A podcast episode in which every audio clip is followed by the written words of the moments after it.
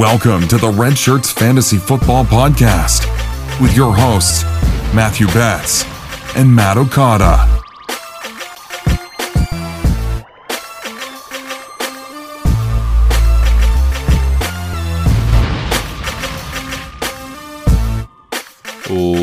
Welcome to another episode of the Redshirts Fantasy Football Podcast. This is one of your co hosts for the evening, Matthew Betz, joined as always by Matt Okada. And Okada, it seems like we're saying this every week, but man, the season is flying by. We are officially on to week four. How did you do in week three? Uh, much better actually than the previous couple weeks. I think I have five sleeper leagues, and I won in four of them. And uh, but I did get my first Scott Fishbowl loss, I believe.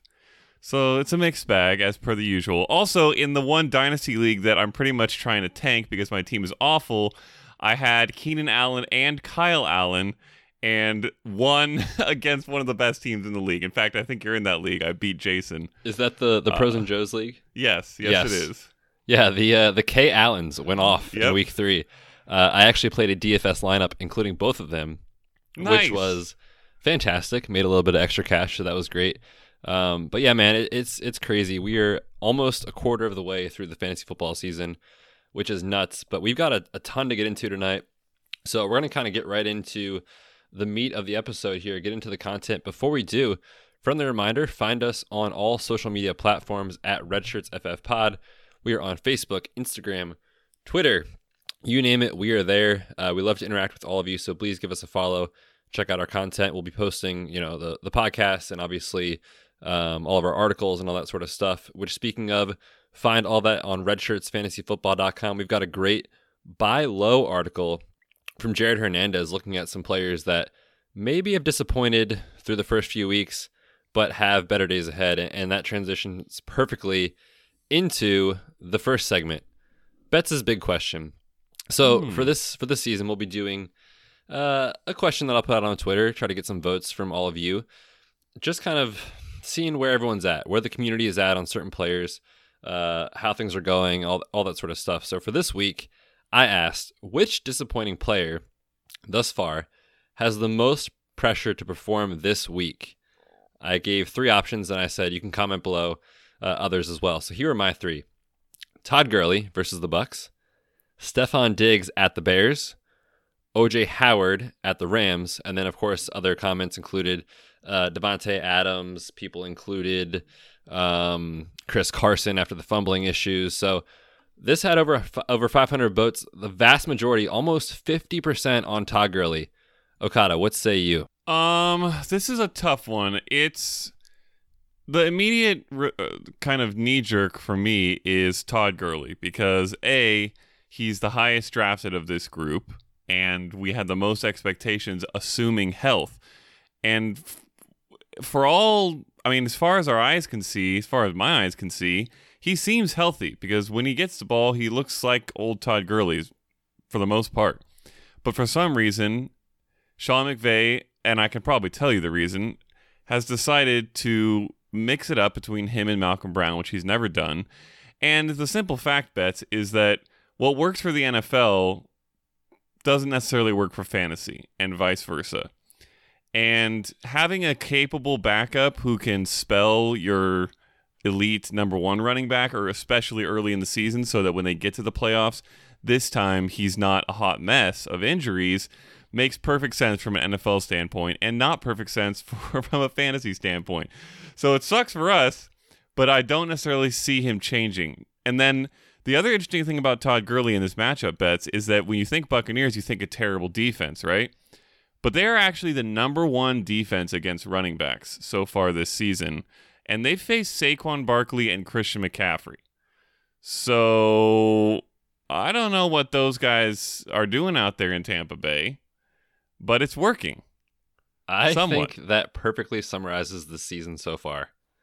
no one saw that coming, as well as other things like the Terry McLaurin breakout, which he just can't stop scoring touchdowns, um, or OJ Howard being the tight end 28 through three weeks. I, I mean, there's a lot of things going wrong for for our projections so far. Uh, I think a lot of other analysts as well, but just to put some numbers on these guys, Todd Gurley currently RB twenty five. Stefon Diggs, who we're going to talk about later, wide mm. receiver sixty seven. and OJ Howard, tight end twenty eight. So yeah, disappointments. I agree. I I think the pressure is on Gurley because of what we've seen so far, and I mean I don't I, what I don't understand is why they aren't using him in the passing game because we talked about it in the offseason with the injury concerns. That's the way you keep him healthy. Avoid those big hits, avoid repetitive contact, you know, in, in the line of scrimmage and up the middle is get him out wide, get him in the perimeter, get him in space and let him do his thing. But for whatever reason, they just aren't using him in the screen game. Are you seeing anything when you're watching these games that's preventing them from doing that? Are you hearing anything out there in LA as to why they aren't doing that? Because to me, it's it's truly a question mark. No, I mean, listen, they're 3 and 0 and they've won some resounding victories and like I said, it's working for them. So, I don't think that it's a kind of situation where we're looking at them losing the Super Bowl and scoring 3 points after having an incredible offense all season and saying, "Why aren't you using Todd Gurley?" That was a very different situation. This is they're winning, they're scoring points, they're driving down the field. Uh, Malcolm Brown is playing great. So there's not necessarily a reason if you're in Sean McVay's shoes and not us as fantasy owners, our shoes, to force the ball to Todd Gurley. And what I will say, Betz, is I think that of these three guys, I, he's probably my favorite buy low on this list because he's still been a back end RB2 with this strange usage. And uh, my guess is that as the season ramps up and he gets farther away from the mess of knee problems he had at the end of last year, I think he'll probably get a little bit more and a little bit more of the workload and kind of fledge back out into the Todd Gurley we're a little bit more used to. I don't necessarily think he'll be the number one overall that we have seen in the past, but of these three, he's the guy that I have the most expectations for, which, to answer your original question, means he's the guy who has the most pressure to perform. Yeah, and that's that's pretty much the analysis there from our writer uh, Jared Hernandez as well on the site and his, his article about buy low, buying low, excuse me, on Todd Gurley. So head on over check that out. Um, let's go over and get into the news here, Okada. Before we do, quick reminder the Jets and 49ers are on bye this week, so if you have them on your roster, uh, it would be very wise to not play them this week. That's a lot of uh, that's a lot of useful Browns fantasy players, or at least guys who were drafted to be that. So yes, thank you for the PSA. All right. I got great news, guys. Oh, ah! news. Hey, news. news. Yes. News, news, news, news, news, news, news, news, news, news, news, news, news. All right, major news dropping right before we started recording this. Just so everyone knows, we were recording this on Wednesday night. Uh, and the news broke probably 10, 15 minutes before we started recording. Ian Rapoport coming out saying Melvin Gordon is planning to end his holdout, uh, which, if you're listening to this, is today on Thursday. So apparently, again, this, this is all report. It could not happen. If it doesn't happen, then fast forward. But we're going to assume this is correct and that Melvin Gordon is reporting tomorrow on Thursday. Um, major, major, major news here. Obviously, if Melvin Gordon wasn't holding out, we both would have had him as a top five running back in draft season. So this is massive. Uh, Okada, what does this do to the backfield situation there? Because uh, Austin Ekeler has been absolutely fantastic for fantasy through three weeks. What are you doing with that backfield?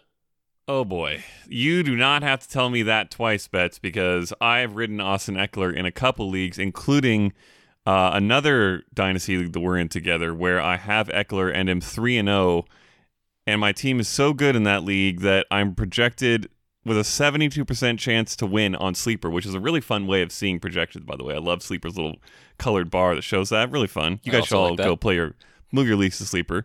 Uh, against another 3 0 team. That's how good my team is. And now Austin Ekeler is very likely going to lose a lot of that production. And when it boils down to it, my main answer, Betz, is I think that Melvin Gordon essentially comes right back to being what he was, and Ekeler goes back to being what he was. Um, I don't see any reason why the Chargers would, you know, go easy on Gordon or uh, give Ekeler extra touches because he's performed well. We have watched this backfield for multiple years now have extreme efficiency from Austin Ekeler and continue to feed Melvin Gordon anyways. And this now is the year where they pretty much know he's going to be gone next season. uh, because obviously this holdout situation, they're they're not on the best of terms. So when his free agency comes up, it is most likely going to be the case that he moves on somewhere else. My, that would be my guess. And that means that from the Chargers standpoint, this is the season of all seasons to ride Gordon. So I am 100% uh, swinging all the fantasy value, not all the fantasy value, because Ekeler even had some value the last couple years, but pretty much the gigantic RB1 chunk of fantasy value over to Melvin Gordon, and Ekeler slides back down to being a potential flex on bye weeks, maybe a low end RB2 in PPR if you, you know, win zero RB, something like that, but nowhere near what he's been for the first few weeks. Do you disagree? It's tough because I think if you would have asked me this a few weeks ago and we would have said, okay, let's assume Melvin Gordon's back in week four, uh, which I should preface this with saying he is not playing this week. So True. he will start playing in week five. But if you would have told me he's back within the first month of the season, I would have said, yeah, no question Melvin Gordon comes in and takes control of the backfield again because of how good he's been in recent years. But man, Austin Ekeler has been so good. I, the team has to use him in some capacity. But to your argument, you know, I, I definitely can see a situation where they say, we're not getting Melvin Gordon back on our roster in 2020. He's an, uh, free agent, unrestricted free agent for next season. So, like you said, that relationship is fractured. I, I don't think that he resigns with the team. Which, to speak to that, I would say Austin Ekeler is a fantastic buy in Dynasty right now. Uh, but I'm going to have you try to edit that out so you don't hear this because I'm going to come after you for Austin Ekeler in our Dynasty League. Oh. Uh, I, I think he's the back of the future there in LA. So I like that as a buy low in Dynasty. But yeah, for this year, I agree. Obviously, a huge, huge, huge negative effect on on Ekeler. I think he has RB two weeks, like you're saying. I think he's a flex option weekly because of his work in the passing game. But yeah, Melvin Gordon for me is going to be ranked inside my top 10 uh, every week moving forward.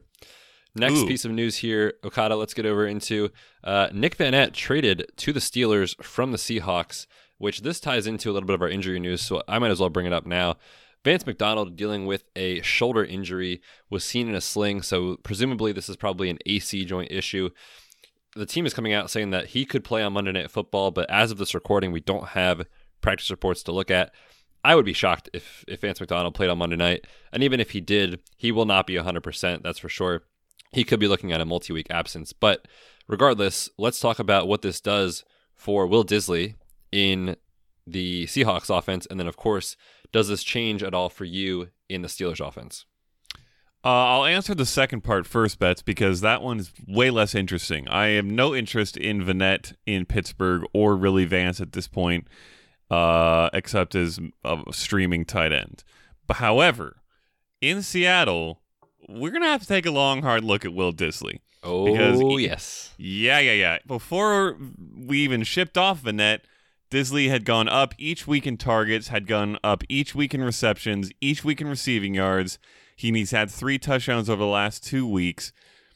This is not a receiving corps that is rife with uh, target uh, uh, ball pass catchers on in anywhere. Pretty much, you've got Tyler Lockett and you got DK Metcalf, and neither of them are really our target hogs. So Will Dissly can 100% be a guy who gets six to seven targets at the tight end position, which is really good. And even if he only gets four to five, if if there's a touchdown in there every other week or so, that's extremely, extremely valuable at the tight end position in fantasy. So he's probably going to be a guy who starts cracking my top 10 on a weekly basis. And depending on how consistent we see his targets over the next couple weeks, he could probably slide into the tier of the kind of that mid tier of tight ends behind the, obviously the big guys who were, were willing to comfortably start every week. Yeah, could not have said it better. I am going to talk about him a little bit more later uh, mm, spoiler alert. There's so much foreshadowing in but this episode. Just so you know, I have him as my tight end three on the week. Wow, wow, wow. Love him this week. We'll talk about it more in a few minutes. Uh, next piece of news here. We didn't really get a chance to talk about it because of our recording schedule, but Antonio Brown released by the Patriots. I don't want to spend oh. a lot of time on this Okada, but is there any sort of analysis here? Are you buying AB cheaply in your dynasty league? Um, what do you think about the ancillary pieces there in New England? mostly with uh, Phillip Dorsett. What are your thoughts there on the on the Patriots? Yeah, every guy, every receiver on the Patriots takes a uh, small jump upwards from where they were for one week when AB was there.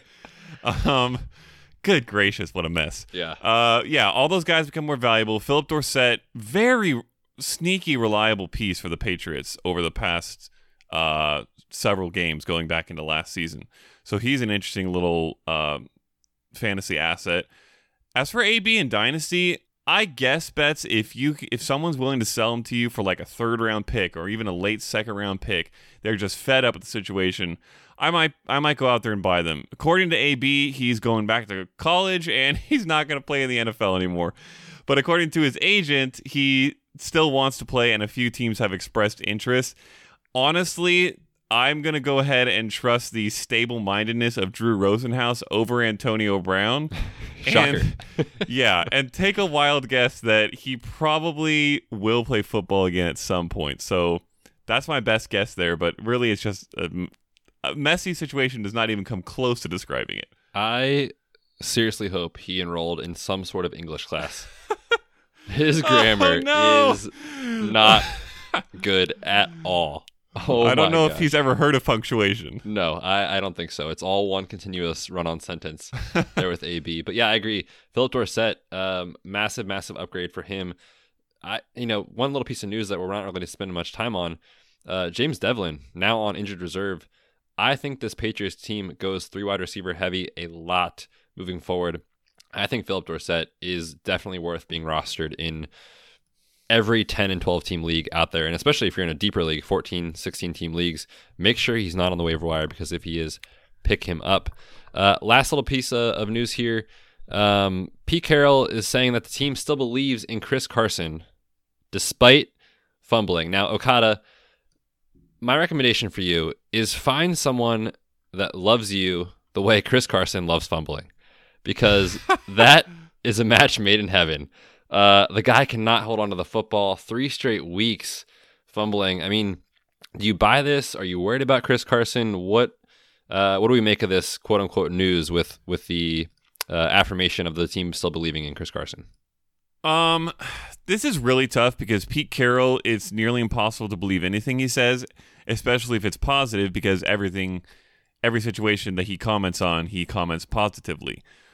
Um, what I will say is this: if there is a Patriots fan in your league who is used to Bill Belichick's view on fumbling, and he has Chris Carson, send out some offers because in that kind of a system or that kind of an organization or several other ones around the league, this kind of fumbling streak would probably get Chris Carson benched.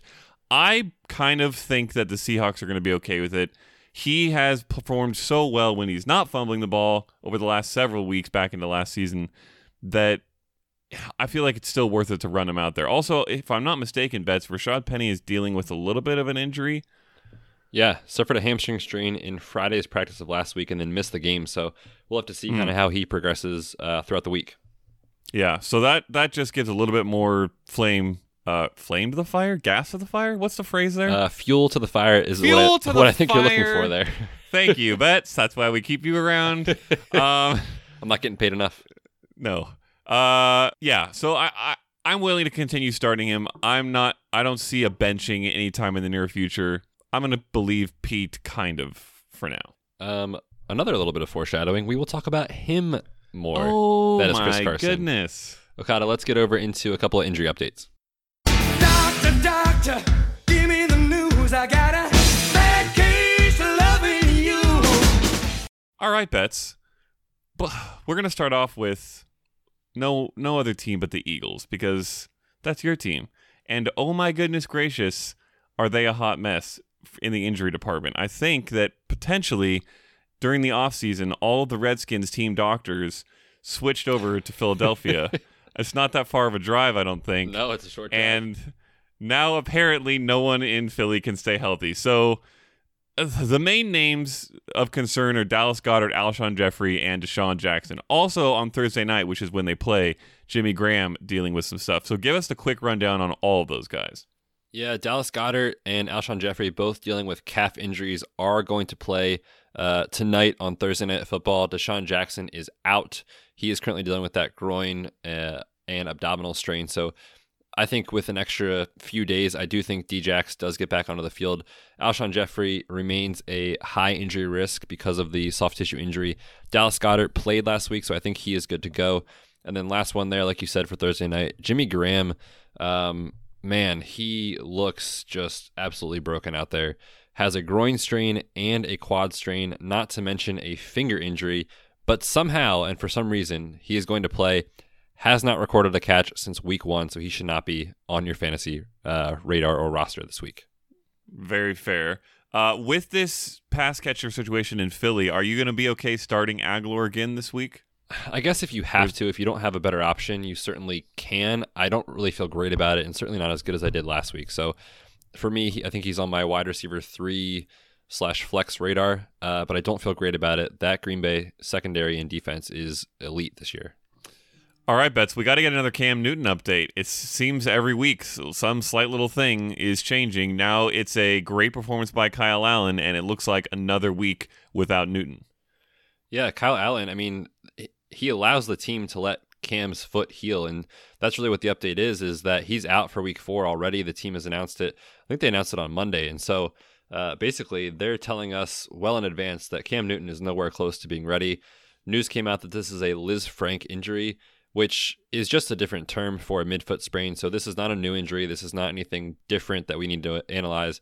Basically, the same injury, aggravated. I think he's going to be out for at least three to four weeks. So if you've got Kyle Allen in a deeper league, maybe as a, a QB two in Superflex, he'll be around for quite a quite a while. Uh, let me ask you this question, Betz, because this is important to all our Cam Newton's owner owners out there who are trying to stash him until he comes back. How well does Kyle Allen have to play over the next couple weeks for Cam Newton not to get the starting job when he's healthy? I don't see a scenario where Kyle Allen actually maintains control of the starting job. I just think Cam's done too much for that franchise. He's been around for too long. Whether or not it's the right decision, that's a different conversation. But I think he's been there and he's done it. I think Cam is the guy once he gets back. All right. I'm going to throw this out there because you've given one side and I'm just going to go ahead and give the other side. This is because you own if Kyle they, Allen, isn't it? Uh, no, but I do. I don't love. I was gonna say I love Kyle Allen, but I don't. I don't even love Kyle Allen. But if he beats the Texans in Houston this week and he plays really well, I think the entire organization starts to think strong, long, and hard about keeping him as a starter. Norv Turner's offense works a lot better with a guy who can pass, and Kyle Allen can throw better than Cam Newton ever could. And especially now when he his shoulder is a hot mess or his recovering from being a hot mess, and his throwing motion is still a hot mess. And he, he's basically, I think, from a throwing standpoint, fallen to the bottom five or 10 QBs in the league. If he beats the Texans and then he goes out and beats the Jaguars in week five, and Cam's still not back by then, I think Kyle Allen keeps the job. I think the entire Panthers organization switches their mindset and and their team philosophy and gets behind Kyle Allen and Cam is done. I would be shocked if that happened. But I, I mean, I think we all would. But it it could. It really it could. Kyle Allen's he was a great quarterback in college. Like he's got talent. He can play. So if the team comes out and starts winning, uh, it could happen. If they don't win, though, I'll, I'll, say this: if they don't win, there's no reason to rush Cam back, right? So it might be. No. This kind of sounds silly. It might be beneficial for Kyle Allen to lose, so that the team can see what they have in him for a longer period of time. Uh, all right, let's hit on a few quick wide receivers that are dealing with some slight injuries from last week. Amari Cooper, Julian Edelman, T.Y. Hilton. Uh, what's the game status for these guys heading into week four? Yeah, Amari Cooper, unfortunately, I don't have the details as of uh, Wednesday night, but news came out today that he was getting an MRI on his ankle. Unclear why or what's going on, but the beat reporters are saying it's it's minor, it's precautionary. I didn't see anything in the game action on Sunday that would suggest that he got injured, but obviously this this could be something that's been flying under the radar for a little while, and now it's just causing enough uh, irritation to get an MRI. So look for that update. I'll be I'll be sure to update everyone kind of as the week goes on. And my injury preview article drops on Saturday mornings, which will include Amari Cooper. So look for that there. Julian Edelman is the next name on the list, dealing with bruised ribs. Uh, he is going to be totally fine. He's a tough player. He'll play through it probably with an injection or a flak jacket on with the quarterbacks wear to try to provide some extra cushioning there. So I think he's good to go uh, for this week. Alrighty, let's before we get to our starts of the week Betz, hit real quick on the incredible, awesome, exciting wonder of Trophy Smack. Oh, how much time do we have? Uh, uh, let me look quickly. About forty minutes. Okay, here we go. No, I'm just kidding. Uh, TrophySmack.com is the place to go. Our awesome sponsor. Uh, they are crushing it when it comes to any fantasy football trophies, rings, or belts that you need. And I just saw today on their Instagram they came out with some fantasy baseball trophies. So if you listen to us and you play fantasy baseball, check that out as well.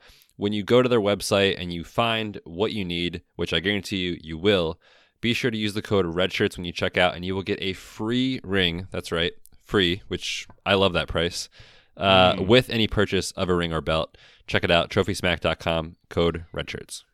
Yeah, uh, I believe fantasy baseball is just wrapped up or is wrapping up right now. But I know literally nothing about it because I haven't played it in like 15 years. But I guess it's championship uh, time, so get your trophies. It is that time. All right, enough baseball. Let's get to the starts of the week. Betz. Kick it off with the quarterback position. This is a fun one. We are taking uh head to head face off quarterbacks here.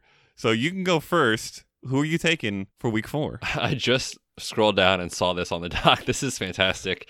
Uh, we are going head to head Daniel Jones versus Case Keenum.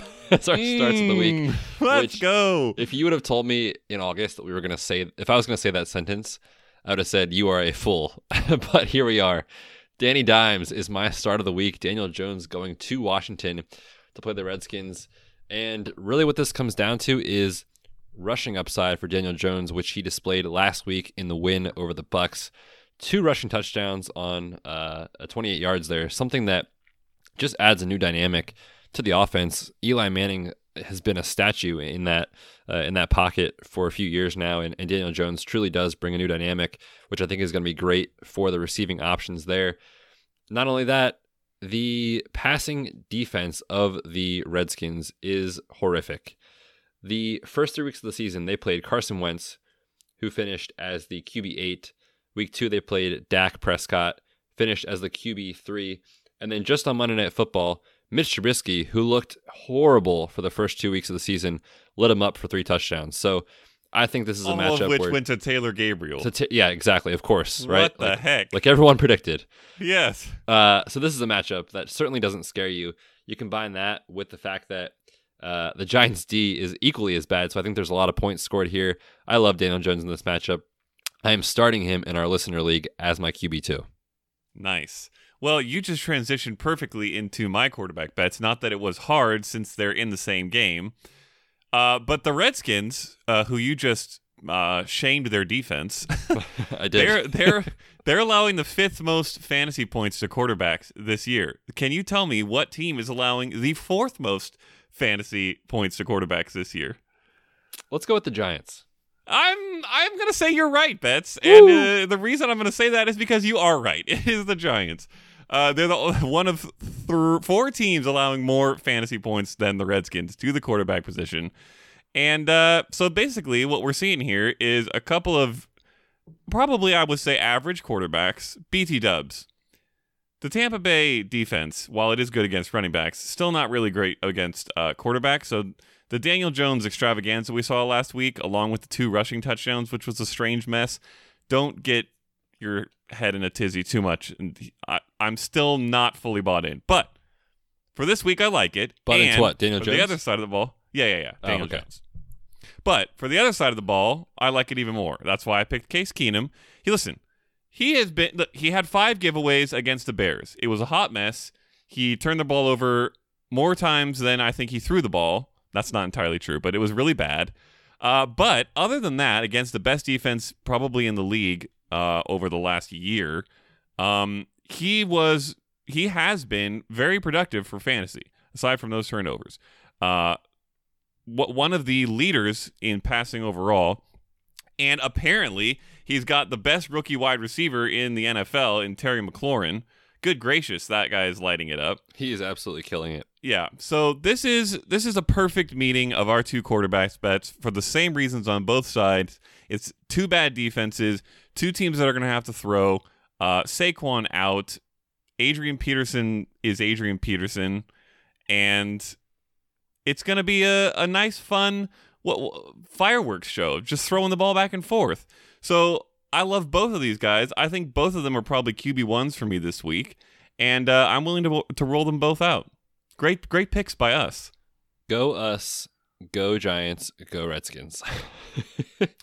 okay, maybe I don't know about those last two things, but uh, it's the quarterbacks. Yes. Yeah, the defense is going to be so so bad on Sunday. All right, let's swing over to the running back position Betz. Uh, you can go first here because you. This is one of the foreshadowings that we provided up at the top of the show.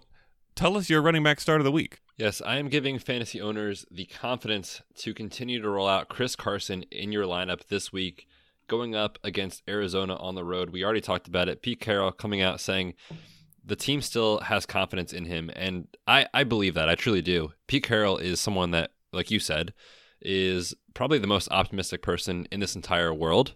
Uh, not an understatement when it comes to injuries. He also likes to, you know, give his players a second chance, or in Chris Carson's case, a third chance to really recover from this fumbling issue. And I think this is honestly more of a fluke than not because in college he was not known for his fumbling. So he hasn't had many issues with it in his first couple years in in the NFL. So I think it's a bad stretch of games for Chris Carson. I think he does shake it this week with a matchup that is uh, certainly not scary on paper with the Cardinals defense. The other thing is, like you said, Rashaad Penny dealing with that hamstring strain. So who knows how severe it is? Obviously, it was enough for him to miss last week if he's less than 100% this week, even if they're worried about Chris Carson and his fumbling issues, they don't really have a choice. They they have to go to him if Penny can't be out there. So I think it's still Chris Carson's backfield. I think he gets one more shot to really prove himself here. But if it happens again this week, then I certainly will be very, very worried about Chris Carson. So, Chris Carson, if you're listening, please do not prove me wrong because I'm starting you in two leagues. oh boy. Well, uh, our starts of the week have been pretty solid these last couple weeks, but so I feel confident that Carson will come through for you. Um, I also think that you will feel confident in my start of the week because I'm getting on board with a guy you've been touting for a while now, not not at all because he's on your team. No bias. Absolutely not. But My, Miles Sanders of the Philadelphia Eagles going up against the Green Bay Packers on Thursday night. So tonight, if you're listening to this on Thursday, which hopefully you are, I am I am saying put him in your lineups. I have been poo pooing Miles Sanders since the draft pretty much because I did not have faith that Doug Pederson would roll him out there as the primary guy, especially early in the season. And pretty much that's what we've seen. Um, he's not been used as much as we would like. Jordan Howard's gotten a lot of the goal line work. Darren Sproles has been peppered in every once in a while, but he has had uh, he had 13 carries last week and took it for 53 yards. That was his best week in both of those categories against Detroit, who's a decent run defense. And more importantly, he is being he's very productive in the passing game. He has been productive in the passing game. Four targets each of the last two weeks last week, obviously, he broke off two big ones for 73 yards uh, through the air. So, sadly, Betz, I'm sorry to say this, but the Eagles are going to lose this game to the Packers. Yeah, they are. Yeah, the Packers, as I, as you may, all may remember or may not, the Packers I predicted to be in the Super Bowl this year. They're living up to that expectation. Their defense has been extremely good, but it's mostly been extremely good against the pass, and where it's kind of struggled, especially against the running back position, is through the air to the running back position, which is an odd little mix of things. But Phillip Lindsay, Dalvin Cook, Tarik Cohen all had 35 plus yards receiving. Uh, Cohen had eight catches for 49. Uh, that was week one when the Bears got trounced. So I think that the one place that potentially the Eagles are going to have some hope in beating this defense is dump offs uh, to Miles Sanders, and I think that he will get probably his his season and therefore career high in targets and catches. And I think that that, especially in a PPR league, will up his value enough that even if he loses that goal line touch to Jordan Howard, even if he does lose a few touches to Darren Sproles throughout this game, which he probably will, I think that he'll be on the field a little bit more than he has the past few weeks. His snap count goes up, means touches goes up, means fantasy points goes up. So I am going to run roll him out there as an RB two this week. Just curious, have you done your rankings for the week? Um, yes, preliminarily, I may or may not make some slight adjustments. Where do you have Sanders at right now? Oh boy, oh boy, put me on the spot. Yeah, dude, you gotta know it's coming. Uh, nineteen. Okay. Yeah, Yeah. so you're definitely you're confident on him. I'm I'm not. I've got him as my RB 31 this week. Ooh. The main reason is first off, side side note, tangent. What was that face mask call that was missed on the kick return Oh against Miles Sanders? gosh, The dude almost that ripped his head off and it didn't get called, which brings me to my point. Your starting running back shouldn't be returning kickoffs, and I think that tells you what the Mm. team sees in Miles Sanders. I I think it's coming eventually. I think each week is going to get a little bit more, like you're saying, a little bit more in terms of his snap counts, his touches, but I just don't think it's it's there yet. So I'm not quite as confident in Miles Sanders this week. I've got him as a, a flex play, and an RB three, um, but certainly not as bullish on you this week for Sanders. Man, I feel like every time I finally get on board with one of your guys' Betz, you jump off the train and leave me all alone. what is going on here? Uh, all right, let's swing over, swing over to the wide receiver position. Now, I don't even know how to intro this segment of the show Betz because you put two receivers on the show doc, and I liked what you picked in a strange way, and so I put a very similar two receivers because I don't know what's happening. So you you, you tell me what you're gonna do, and then I'll tell you what I'm gonna do based off that. Well, why don't we both do the first guy and then we can talk in unison about uh, our boy Mike I Williams like at the end. That sound good? Dual starts of the week. Yes. Uh, so I really was torn on both these guys, and actually, this is a decision I have to make.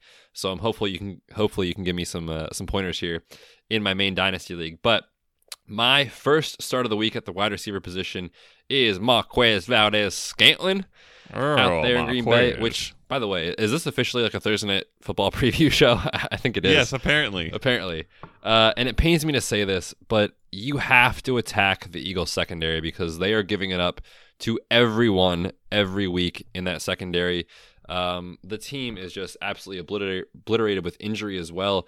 They've got Ronald Darby now, their starting top cornerback, was coming off of an ACL injury from last year, now dealing with the hamstring strain. So he is out for Thursday Night Football, um, which basically gives Davante Adams even an even better matchup, gives Marquez Valdes-Scantling and Geronimo Allison great matchups. Uh, the team is basically basically Swiss cheese when it comes to the secondary. Ah, And the, the matchup that I love to highlight here is Rasul Douglas is not great at the cornerback Hmm. position. He ran a 4.59 at the combine. Now, that was a few years ago. Things change. Marquez Valdes-Scantling ran a 4.37. You're telling me he's not going to beat Douglas at least once or twice on a deep ball from Aaron Rodgers? Yeah, uh, Marquez Valdes-Scantling, I think, is going to light him up.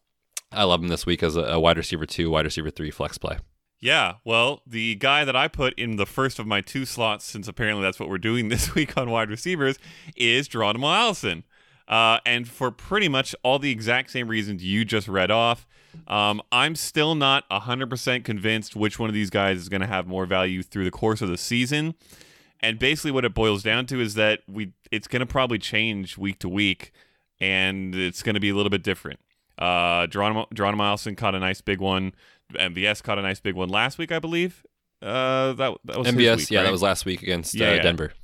Yeah, MVS caught the big one last week, so it's going to switch back and forth. I feel like one of these guys is going to get a touchdown almost every week, um, but you're never going to know which one. So I'm willing to roll out pretty much either. They're both in my wide receiver three range right now, um, and so I, I don't mind starting either of them. But Betz the second guy on Oh, both our lists. Oh, mama. He's my wide receiver 20 this week. so go. I, yes, yes. So I am 100% going to pick Mike Williams over either of the Packers receivers. I I've been hiding my love for the past few weeks, Betz, because Williams has been okay at best. Keenan Allen has stolen the show, which I was not really looking forward to this season. I really wanted Mike Williams to break out. But now I'm ready. I'm ready to reveal the love that I've been hiding, which all of our listeners probably remember. We've both loved this guy coming into the season. I think this is the week for him. I'm going to go with two touchdowns, 80 yards. Mike Williams against the horrific, and by horrific, I mean straight doo doo butt Miami Dolphins. Um, I uh, I put together the uh, the cover pages for our weekly notes packets in the research department of the NFL Network Betz, and I create these rankings uh, visuals where the colors uh, of your ranking change based off how bad or how good you are. So if you're like a top five team against each category, you're going to be green. If you're a top bottom five team, you're going to be red. And when you put the Dolphins into this thing it is a straight wall of red all the way down. They are so bad. So listen, this the Chargers are probably going to score 35 to 45 points. They're going to be in the red zone 8 to 18 times this week, and there's no way that one or two of those times they don't just boop throw a little ball to Mike Williams. So guaranteeing a touchdown, hoping for two. Mike Williams, wide receiver 20. He's my real start of the week. Uh, but I had to get in there with you and your Packers guys too. Yeah, I, like you said, I, I also had him on the doc because I was like, man, I don't know who I want to go with here. So I'm glad that you put both of them on there as well, and we got to talk about them because yeah, the matchup is absolutely incredible. Um, I agree. Touchdown is coming from Mike Williams this week. He's too good of a player for him not to score a touchdown in the first month of the season after scoring 10 last year. I agree. I think it happens this year. So new question in the mailbag segment here from at the fantasy PT on Twitter. Uh, who would you start out of these three in a half PPR? Oh, it's easily Mike Williams for me. No, no, no. I've got it's one other player.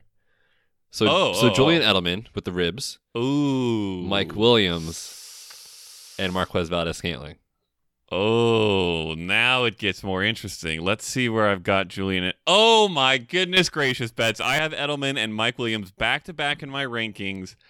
Edelman one spot ahead. Oh, However, I will say that I think Mike Williams has more upside and Edelman is more of the safe play. So if that makes any difference, feel free to take it for what you will. Also, I think that Edelman is unlikely to draw Tre'Davious White, who's the Bills' best cornerback.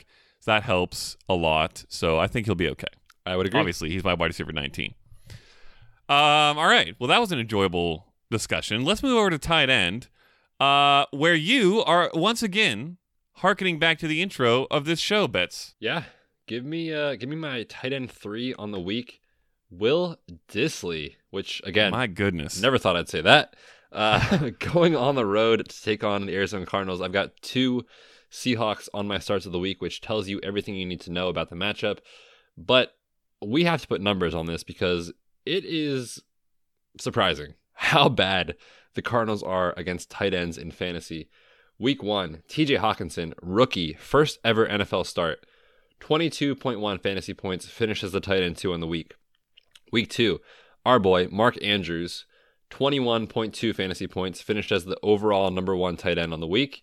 Last week, your start of the week, Greg Olsen, 22 and a half fantasy points, two touchdowns in that game, finished as the tight end one in fantasy on the week. Are you sensing a trend, Okada? I am. It sounds like a very nice trend. And now reading that, Dissly being at three seems low, doesn't it? It's almost like he's a lock for a Oh. one or a two. Uh, so I, I might tinker with that that uh, ranking there. We'll see. But man, the matchup is perfect. Russell Wilson is playing out of his mind, and Will Dissly is a touchdown machine. So love him in this matchup. Uh, he's my start of the week. Yeah, that is about as solid of a start as a, we- a start of the week as you can get. Betz pretty much all the factors that can go into picking one go into this pick. This is almost a guarantee.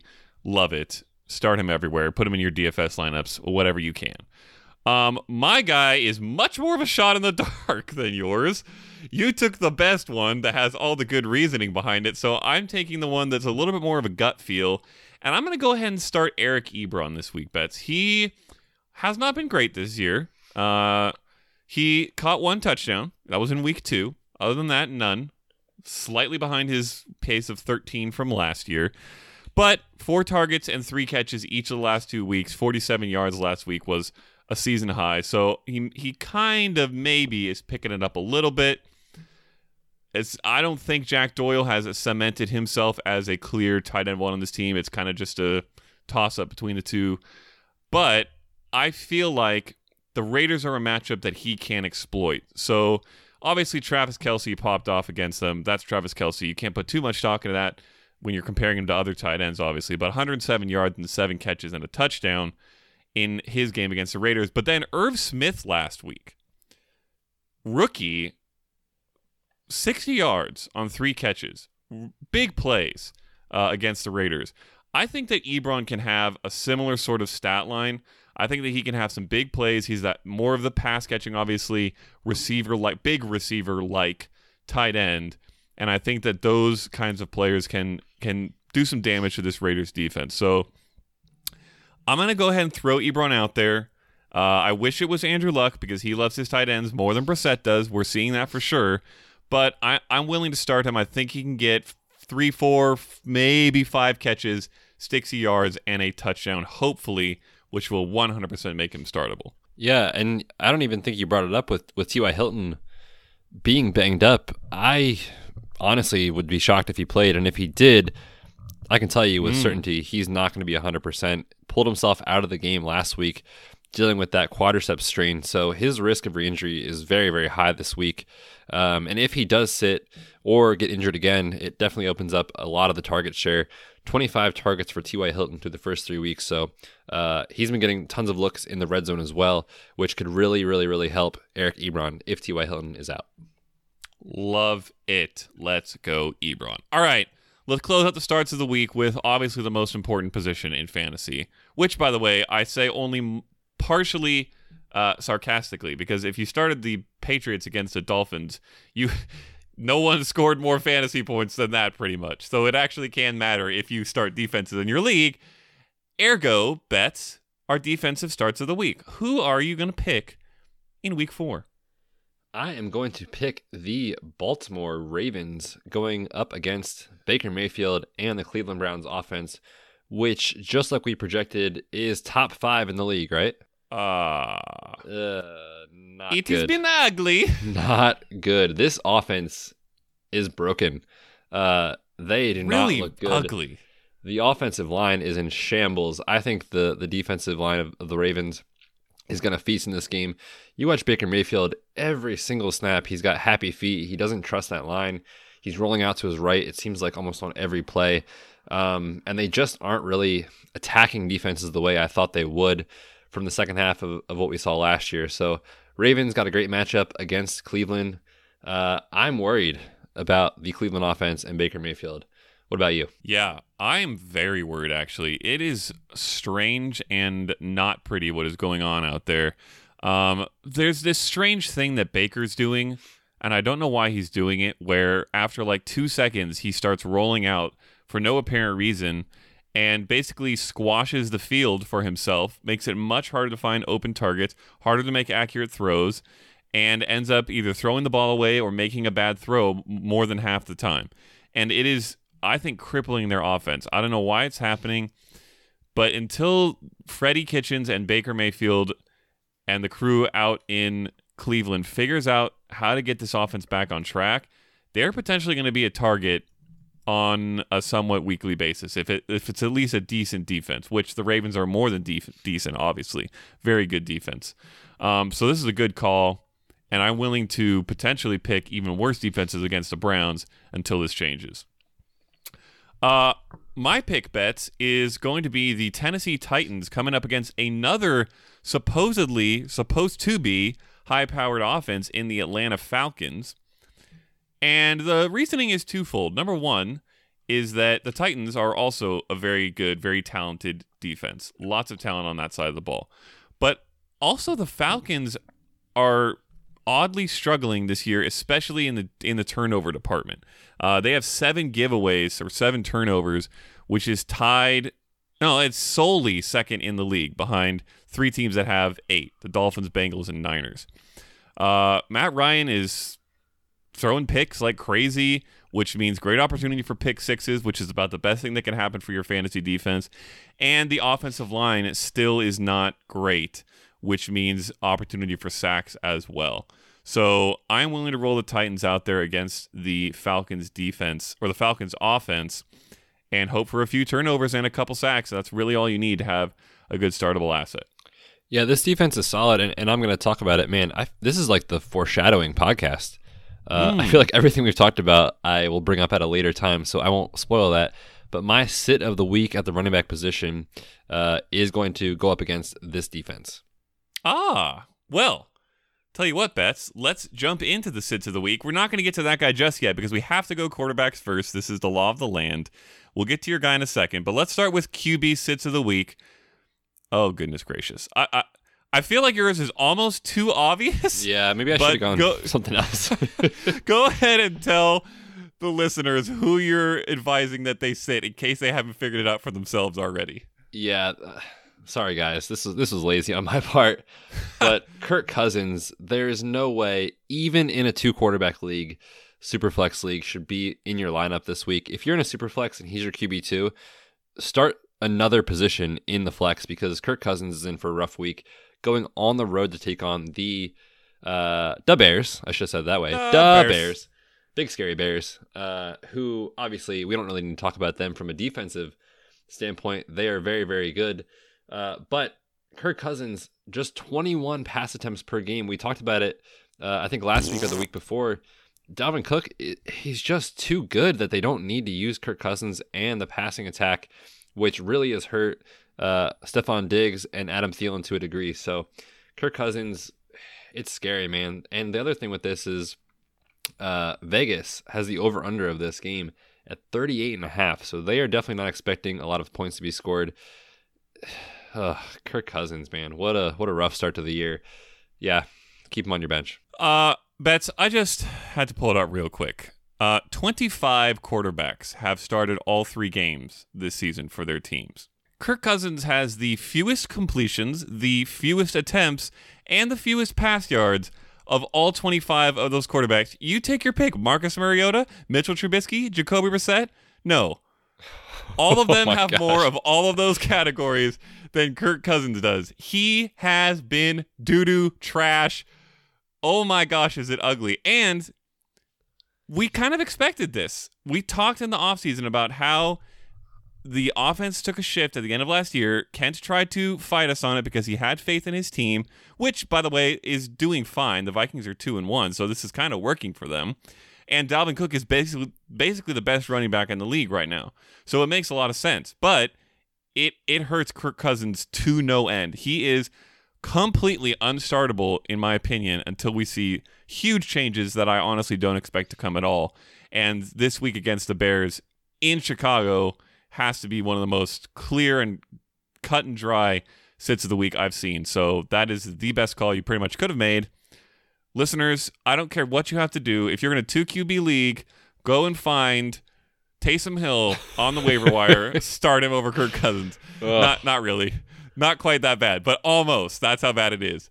Uh, my guy Betz my set of the week is going to be almost the complete opposite because Tom Brady has been great this year. In fact, he was my start of the week. Uh, was it last week or two weeks ago? Uh, I believe it was last week. Yeah, yeah. Um, yeah, he he's been great. This offense is humming. The only reason I'm calling him a set of the, the week this week is because he's going to be playing in Buffalo against the Bills typically, not always, but typically, these games for the Patriots are ugly. As a guy, not not the games are ugly, not the Patriots necessarily are ugly. He typically wins. In fact, fun story Tom Brady has more wins at the Buffalo's home stadium than any quarterback in the NFL since he entered the league, which includes all the Bills quarterbacks wow. that have played for the Bills in that stadium. Wow. So, yeah, it's pretty sad. He's going to win. The Patriots are going to win. However, I think it's going to be an ugly game. It's going to be an in the trenches game. I'm going to guess he's going to throw a pick, and they're going to probably try to mix up Sony Michel, Rex Burkhead, uh, and no James Develin, by the way, which is uh, something we didn't mention at the top of the show because it's really hard to fit James Develin into a fantasy podcast. But that actually matters for this team and probably for Sony Michel a little bit. He is a crucial part of their run game. Uh, but anyways, they I do think that they try to slog this one out. It's going to be a little bit messy and ugly, and they pull off the win, but not necessarily on the back of 300 yards and three touchdowns from Tom Brady. So he's still up towards the QB1 range for me, but it's probably just outside.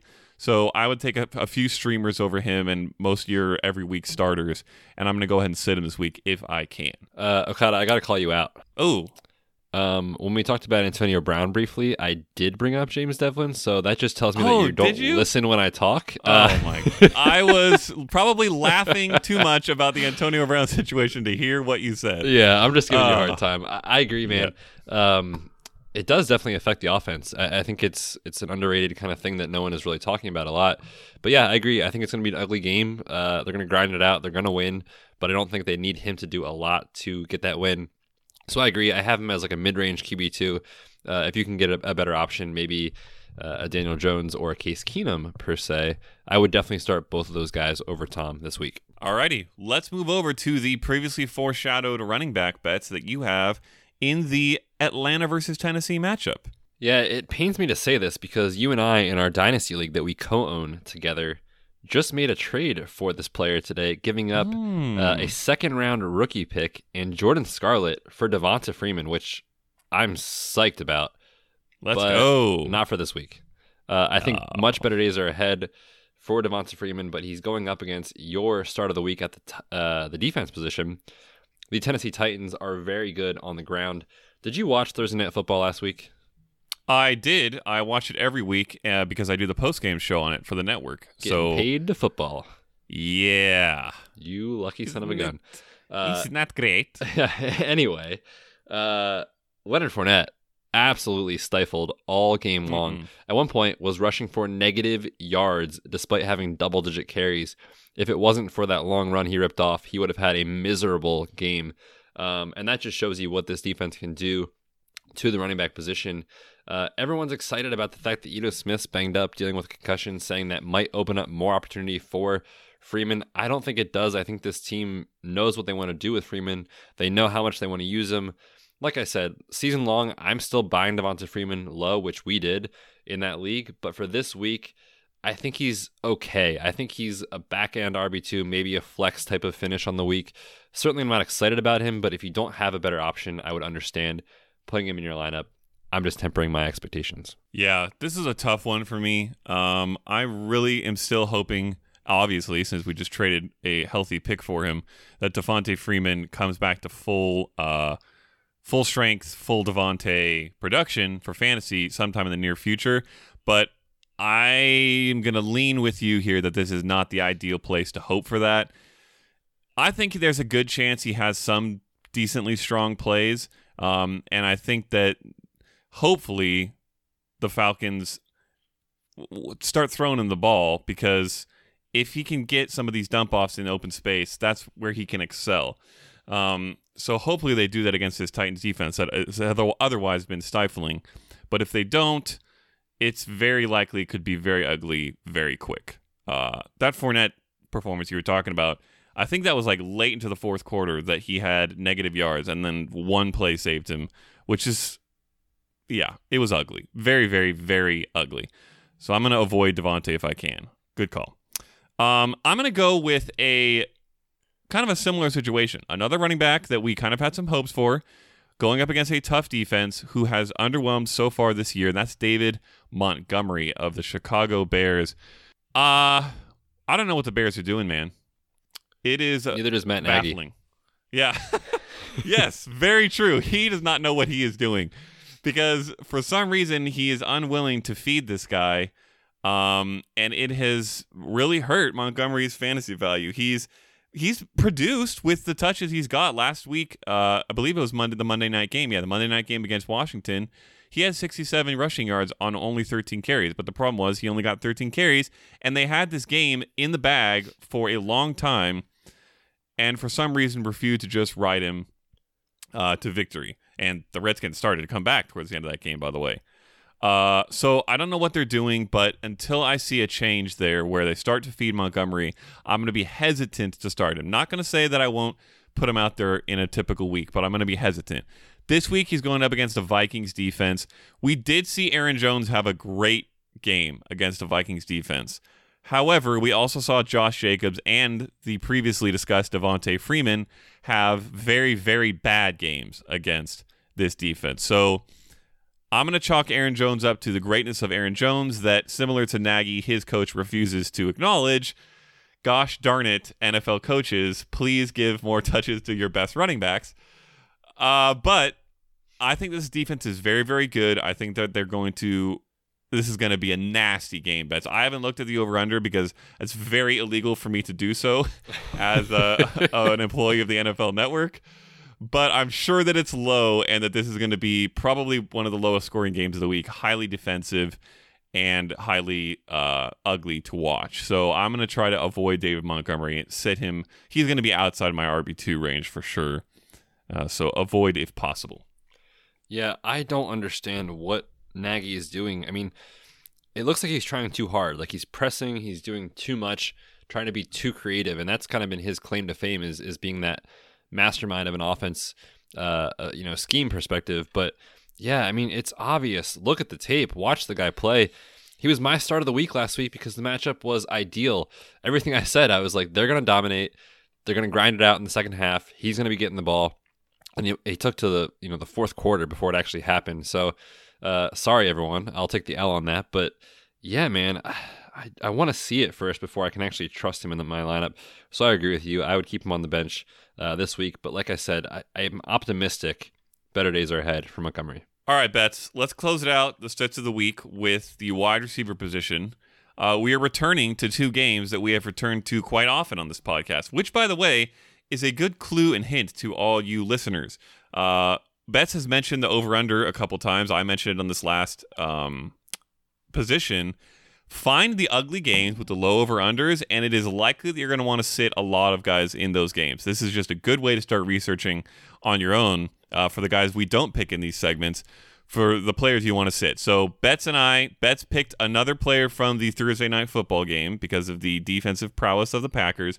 I picked another player from this ugly Vikings Bears game. So Betz, start us off with your guy. Yeah, my guy is Alshon Jeffery, and this is mostly to do with, like you said, the matchup but also because of injury. I talked about it at the start of the show where we talked about injury updates. Alshon Jeffery carries a high risk of re-injury with this calf strain. Uh, he's a guy who's dealt with soft tissue injuries for most of his career, and it seems to be coming back again for him. So there's an injury risk, which makes me hesitant to put him in your lineup. But this Green Bay secondary has been fantastic. They've given up less than 200 passing yards per game, and despite the fact that I love Carson Wentz and I think he gets, I think he gets more than that in this game if it's not Alshon, he's got other options, like you said, in Agholor. Uh, obviously, Zach Ertz. I don't know. Alshon has enough volume and is safe enough to put in your lineup this week. For me, he's like a back end wide receiver three. I can understand again if you have to start him, but for me, I'm looking elsewhere if I can. Yeah, I don't hate it. Uh, quick question: Would you? Who's who's if all of the Eagles pass catchers play? Forget not counting Zach Ertz. Who would who would be most happy to start? If all of them would play, who would I be most happy to start? Yes. Half PPR. Can I count Zach Ertz? No, I'm not counting Zach Ertz. Dang it. Uh, yeah. Yeah. No I easy feel, answers here. I feel, I feel like out of that those options, I would probably go Nelson Agholor. Yeah, I think I would too, which is sad for Alshon and Djax. Uh, so I, I like to sit there. All right. I'm going to close this out with a guy mentioned at the very, very top of the show, Betz in your poll of disappointing players, my goodness, has he been disappointing? It's Stefon Diggs. Uh, has had one good game this year, and that was on the back of one single catch that went for 49 yards and a touchdown.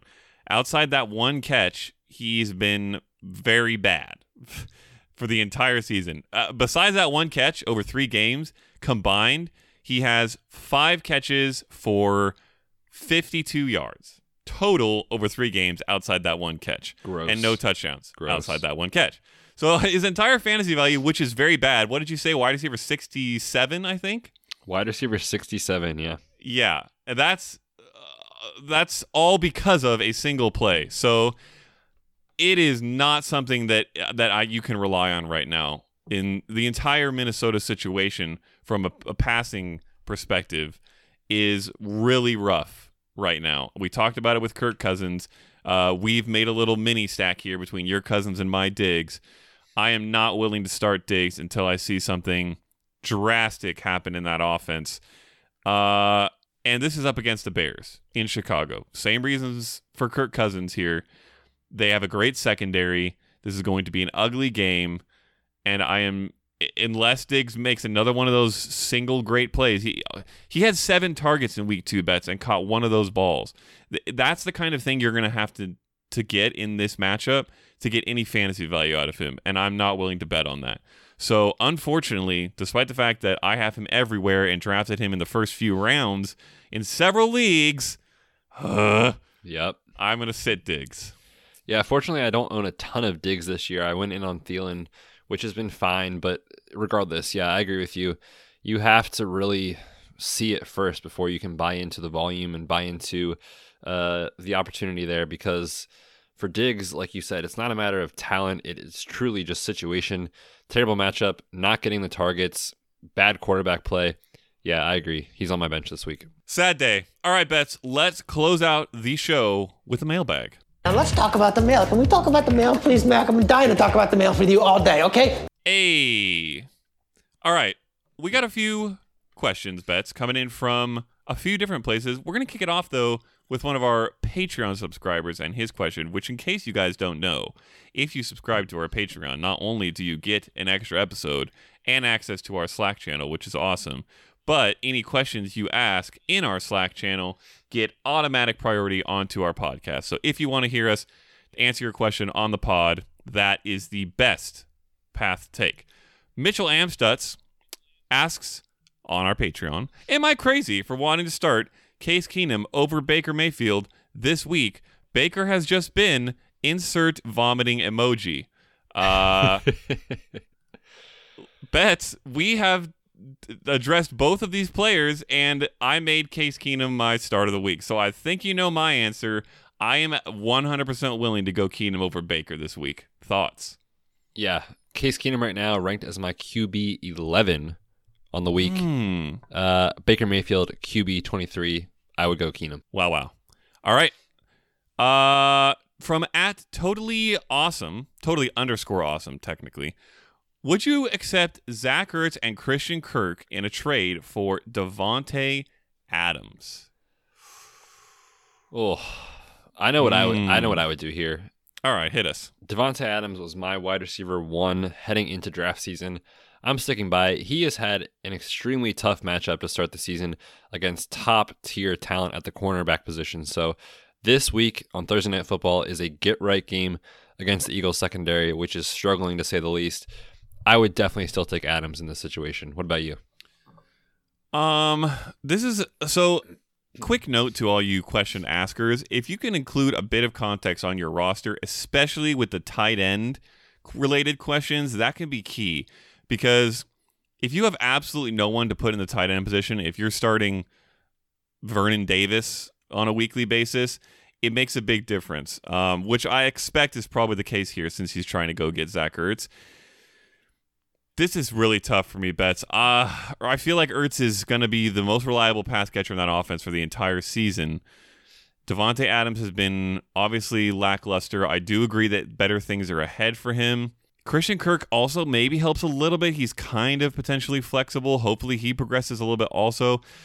I really want to say Ertz and Kirk, but I'm going to stick with you. I'm going to say Adams. He's just too good. There's too much ahead, and I don't want to. I don't want to sell low on Davante Adams, which is what you'd be doing here. So I'll go ahead and side with you on this one, Betz.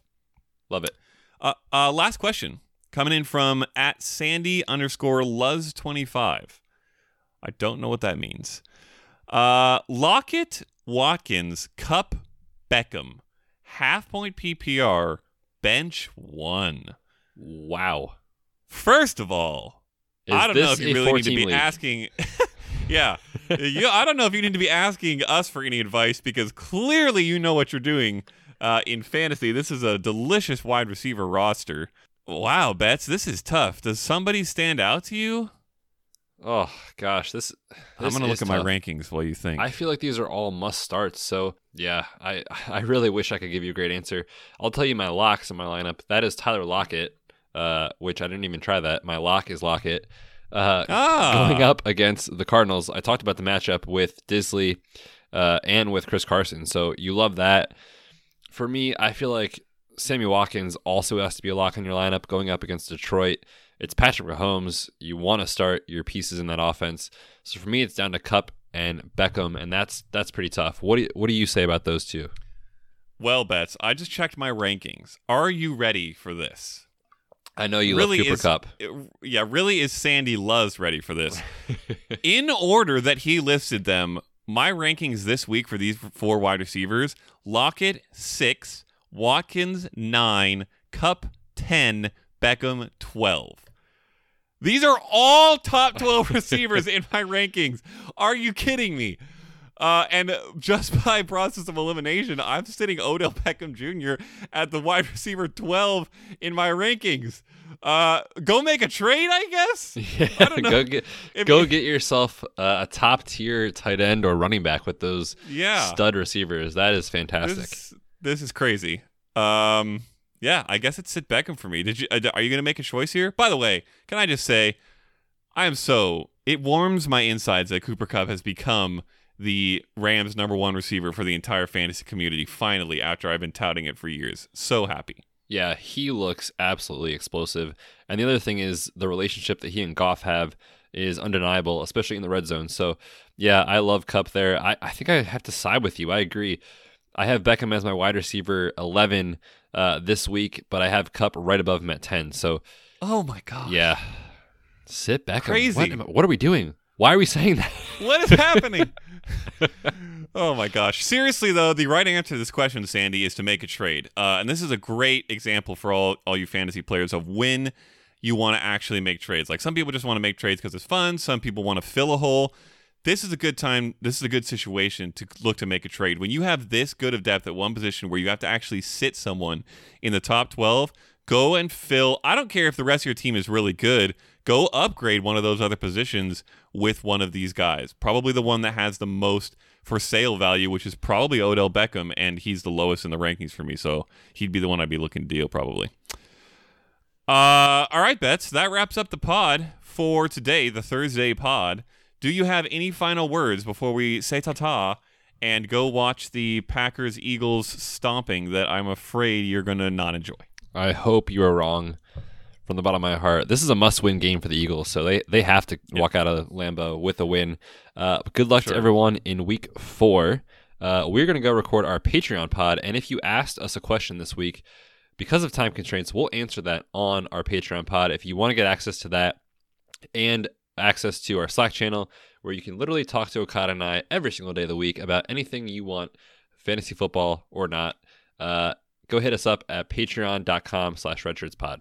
All right, Betz, you have asked me some surprise questions at the beginning of the show. I'm going to ask you a surprise question at the end of the show. Oh, Not no. fantasy related, just NFL related. As we enter the quarter mark of the season, who is your Super Bowl matchup? I mean, how can you not say the Patriots at this point? You can't uh, from the AFC. They have looked fantastic. From the NFC, that's tough because I was pretty high on the Eagles. I was pretty high on the Bears going in.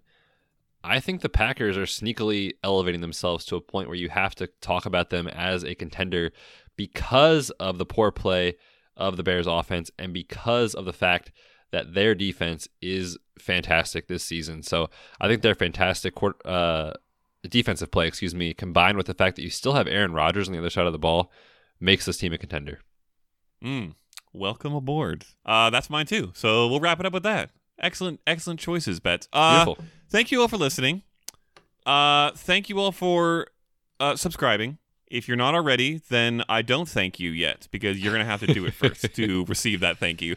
So smash the subscribe button. Also, if there's a review button, on your listening app of choice, which I'm pretty sure there is, hit that too and leave us a review. We love to get reviews and ratings. It helps out the podcast. It makes us feel happy inside.